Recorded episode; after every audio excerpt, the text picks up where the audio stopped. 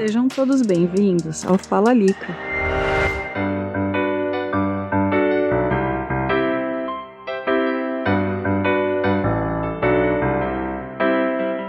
Olá, você está no Fala Lica, um spin-off do Me Julguem Podcast. Um podcast acima de qualquer suspeito. E que aqui vos fala é a Lica Moon. Sim, aquela que surgiu das cinzas. Quem é você? Diga!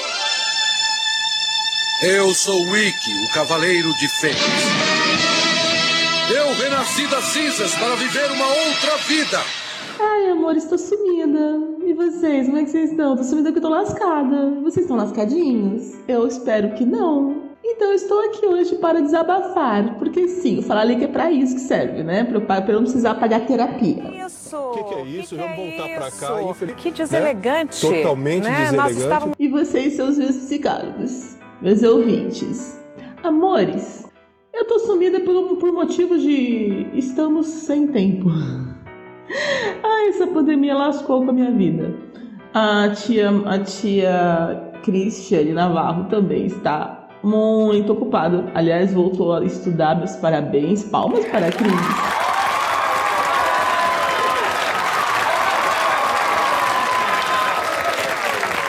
Eu tô muito feliz, ela voltou finalmente a estudar e tá se preparando, tá se esforçando, então ela tá meio também muito sem tempo, né? Porque todas nós somos o quê? Nós somos mães, nós somos estudantes, profissionais, esposas, mulheres, dona de casa, né? Lavadeira, passadeira, cozinheira. É isso aí, meu filho. A gente é aquela geração da mulher caracol, né? A mulher que ganhou o mundo e levou a casa nas costas. Pois então, meus amores, eu estou aqui por causa disso e para dar uma justificativa para vocês. Vocês não sabem, eu acho que todo mundo sabe, eu sou professora aqui na universidade estadual e com a pandemia a gente teve uma diminuição de funcionários, né, inclusive professores, e aí a gente teve que acumular funções. E neste mundo de acumular funções, eu me vejo hoje, não sei como, com três coordenações. Se fodeu. Se uma coordenação já é o O do Borogodó, imagina três. Pois é, eu estou coordenando três projetos, né? Eu tenho coordenação do PIBID, coordenação da, do curso de graduação e coordenação da pós-graduação. Enfim, além de representação, grupo de pesquisa, aquelas coisas, né? Então, assim, eu estou sem tempo. sem, eu chego no fim do dia, eu não tenho tempo nem de respirar. A gente tem tentado manter a regularidade do, do programa, do projeto com vocês, mas está muito difícil. Então, conversando com a Cris, chegamos à conclusão de que a gente vai começar a montar uma tabela, a tabela do DQQ, e com essa tabela a gente vai começar a soltar os episódios, né? Para quem não sabe, a tabela do DQQ é aquela tabela do dia que eu quiser. É o quê? A gente vai diminuir então, amores, por enquanto, o ritmo do Me Julguem, mas a gente não vai parar. A gente sobe porque não adianta mandar simplesmente qualquer coisa para ter algum programa para lançar, precisa ter alguma qualidade. Sim, nós do Julguem também prezamos pela qualidade. Porque parece que a gente brinca que a gente não tem pauta, mas dá muito mais trabalho fazer um programa que parece que não tem pauta, né, com pauta. Este é o nosso segredo, gente. A gente tem pauta, só que a gente nunca faz os que tem. Só que dá muito trabalho construir um, um, roteiro que pareça que não existe, né? Enfim, eu queria então falar com vocês hoje, pequeno, esse pequeno preliminar. Eu queria falar com vocês hoje a respeito do esgotamento né, da vida adulta na contemporaneidade. Chique, né? Vou falar do ponto de vista da mulher, porque é o meu lugar de fala. Apesar que eu acho que lugar de fala é o lugar onde você está e fala. Mas enfim, eu não posso falar do homem porque eu não sou homem, né? Então eu vou falar como mulher. A vida moderna ela tem sido muito maçante, muito sacrificante para nós adultos. Né? A gente tem muita responsabilidade, a gente tem muitas frustrações que tem que lidar. É aquele negócio, né? Aquele negócio que você chora à noite, mas não tá vendo, né? A vida de adulto é isso. É, se ferrar, se ferrar, se ferrar e esperar morrer, né? Porque não tem mais o que fazer daqui para frente. É pagar boleto, e se lascar mesmo, ficar com as contas do mês. Eu não sei se eu tô vivendo ou se eu tô juntando dinheiro para pagar o cartão de crédito. Essa é a minha vida. Você conhece essa história? Queria eu ser aquelas pessoas, sabe aquelas pessoas de novela? Meu sonho de vida, porque eu sou gorda, né? Então, assim, isso não vai acontecer jamais, nem se eu estivesse na novela. Mas imagina aquela vida maravilhosa em que você acorda, tem aquela mesa incrível, parada, assim, todo mundo comendo aquele monte de comida. Aí eu passo e falo, ai, gente, tô com pressa, vai só tomar um suquinho. Aí dá uma bicadinha no suquinho de laranja e vai embora. E eu fico sempre frustrada nessas cenas, que a pessoa sai assim e larga. Ou aquelas novelas ou filmes que mostram a produtividade. Ah, isso me irrita em que a pessoa faz de 8 horas da manhã, a pessoa já correu 5 quilômetros, a pessoa já tomou banho, a pessoa já fez a sua própria comida, já limpou a sua casa, já chegou no serviço. E aí você olha pro relógio às 7 e meia. E eu aqui, eu aqui acordando às 6 chorando, enrolando dos lados, assim. E o pior é quando a gente fica velho, não sei se você é mais novo, vou te contar um segredo. A gente não quer acordar mais tarde depois, mas o seu, a porcaria do teu corpo te levanta. Eu mesmo esta noite, eu fui dormir agarrada no notebook porque eu tava com muita coisa para fazer, eu dormi trabalhando a situação. Capotei ele pela meia-noite. Quando foi 5 e meia da manhã, eu levantei. Por quê? Não sei. Tentei voltar a dormir, consegui? Não. Velho é uma merda. Aí começa a dormir demais, começa a doer minhas costas, doer a bunda, doer a perna, doer pescoço, entendeu? Porque também nem é essa, gente. Depois que você passa dos 35, você começa a ficar crocante, porque tudo faz crack. As pessoas falam assim, é, que saudades, oh, parafraseando a poesia, oh, que saudades que eu tenho da aurora da minha vida, da minha infância querida que os anos não trazem mais. O que que eu tenho sono, assim, assim pensando no meu passado, do que que eu tenho saudade? Do meu joelho. A coisa que eu tenho mais saudade é do meu joelho. Eu não tenho saudade do meu corpo, eu não tenho saudade do meu peso, eu não tenho saudade da minha vida, eu só tenho saudade do meu joelho, porque o joelho faz muita falta. O dia que vocês precisarem agachar para pegar o negócio e cair embaixo da mesa, vocês vão ver o quanta falta faz o joelho. Para suprir o problema de joelho, a gente faz o quê? Filho. Então eu tenho um filho que pega as coisas para mim, porque eu não consigo ajoelhar mais. É horrível essa sensação.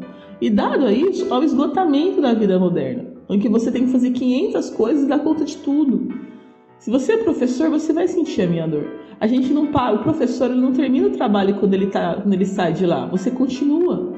Você sai do seu serviço, o trabalho continua com você. Antes de você entrar no seu serviço, o trabalho já está com você. Porque você tem que preparar a aula, depois você tem que ministrar a aula, depois você tem que corrigir os trabalhos dados na aula e depois você tem que entregar os relatórios, a parte burocrática toda do, da sua disciplina. Aí você soma isso aos trabalhos burocráticos da coordenação e esses 15 dias que a gente vai ter agora de recesso até começar o próximo semestre, porque sim, nossa faculdade ela tá com, nossa universidade está com problema de calendário por causa da pandemia ainda. Ai, eu sou coordenadora e não vou parar, porque agora que eu vou começar a parte toda burocrática, enquanto meus colegas professores estão todos olhando para cima. Tenho inveja muita, né? Porque é bonito ter o nome de coordenador de universidade pública, é lindo. Mas o trampo que dá, cara, eu podia ter outro. Eu quero qualquer outro título desse que eu não tivesse que trabalhar tanto. Pelo menos eu posso dizer que o dinheiro do contribuinte está sendo muito bem empregado no meu salário. Vocês estão levando cada centavo que vocês colocam em mim, vocês estão tirando de suor e sangue. Ai. Enfim, tô falando muita coisa aleatória. Disse lá na frente que eu ia falar sobre a, o estresse, mas é isso aí, o estresse é isso, você não conseguiu nem lembrar o que estava falando. Ai, meu Deus. Mas é isso, a gente sai para trabalhar, a gente trabalha, trabalha, trabalha, chega em casa e tem mais trabalho, trabalho, trabalho. Aí seu filho olha para você com aquela carinha de cachorro que caiu da mudança e ficou para trás, olhando a tua mudança embora com a família, e fala: Você não vai me dar atenção? Aí seu coração fica quentinho. Aí você fala: Vou te dar atenção, filho. Aí você fica com ele. E aí decide que é melhor ele jogar, jogar Free Fire com os amigos dele e te larga lá. É sobre isso não é tudo tão lindo no final. Mas mesmo que você consiga ficar com ele, tipo, eu ontem eu assisti um filme, é, ontem não, esses dias, né? Ontem eu tava trabalhando. É, assisti um filme, a gente senta pra assistir o filme e o que eu faço? Eu durmo. A única coisa boa de ter um filho de 13 anos é que a gente já consegue deitar no colo dele. eu dormi agarrado nele ontem, foi muito bom. Mas eu não consegui assistir o filme, porque não é uma questão que você não quer dar atenção, é física, você tem que escolher. E conta para pagar, né? E comida na mesa tem que colocar. E vamos combinar que cada dia tá mais difícil colocar comida na mesa. Porque antigamente eu saía com 50 reais e fazia uma compra para semana, uma compra simples. Básico, sabe? Uma, uma alface, um tomate, uma batatinha, uma, é, uma cebola, um alho e alguma misturinha. E aí era isso que eu conseguia na semana. Hoje em dia, se eu for com 150 reais no mercado, eu não consigo comprar isso sabe? Eu não tô falando de uma puta compra maravilhosa, mas um um, um, um, um frango, isso que eu falei, entendeu? E uma cartela de ovos. Que dá pra passar a semana comendo. Não, não dá mais para fazer isso. Esses dias eu fui fazer minha comprinha da semana de sempre. E eu gastei 148 reais. Eu fiquei olhando. Eu fui embora com duas sacolinhas. Eu fiquei, gente, não dá, não dá mais. Só que assim, o meu salário não aumenta. Há cinco anos. Eu não tenho aumento de salário há cinco anos. E o pessoal está achando que a gente está ganhando muito com um aumento de 10%. 10% a cada 5 anos é muita, muito pouco, né? Meu salário perdeu o poder de compra pra caramba. E aí você não, não consigo mais manter a vida que eu mantinha antes. E não é uma vida de luxo, tá? Era uma vida assim que pelo menos eu não precisava é, comer tanto ovo a ponto de me sentir uma galinha. Mas é mais ou menos assim que eu tô me sentindo. Você também se sente uma galinha? Eu, eu, eu sentindo que eu tô virando um frango. Aliás, ultimamente é só galinha mesmo, é só, só ovo mesmo, porque eu não tô conseguindo mais comprar frango. O frango tá uma fortuna também. Gente, a proteína da gente vai virar o que agora? A gente vai, a gente vai conseguir morder a língua, né, pra, pra conseguir proteína. É, sou carnívora, tá? Se você é vegetariano, se você é vegano, beleza, você consegue suas proteínas de outra forma, vai lá, bichão. Eu não sou essa pessoa. Hum.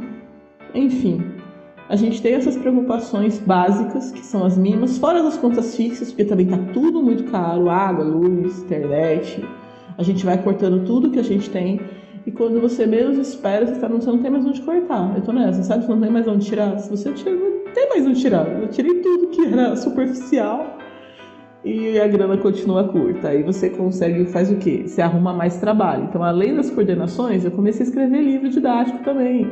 Comecei a fazer tradução. Entendeu? E aí você pega um pouco de tempo que você já não tinha e começa a colocar coisas para fazer. E dentro disso, infelizmente, o podcast vai ficando um pouquinho de lado. Porque você precisa, a gente tem uma característica de trazer convidados, mas trazer o convidado, você precisa conversar com o convidado, marcar com o convidado, ter tempo com o convidado, fazer a pauta para o convidado, conhecer a vida do convidado e para poder gravar. Não é só vir aqui falar, né? A gente não está tendo tempo para isso.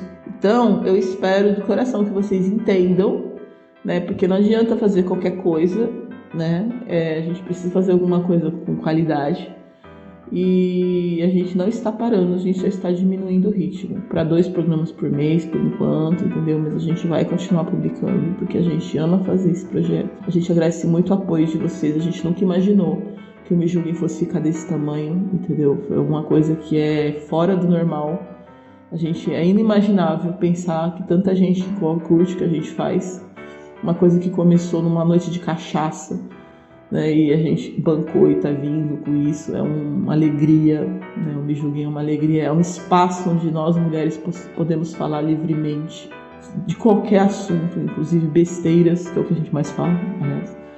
Mas é um espaço que a gente curte bastante para a gente poder se libertar um pouco, entendeu?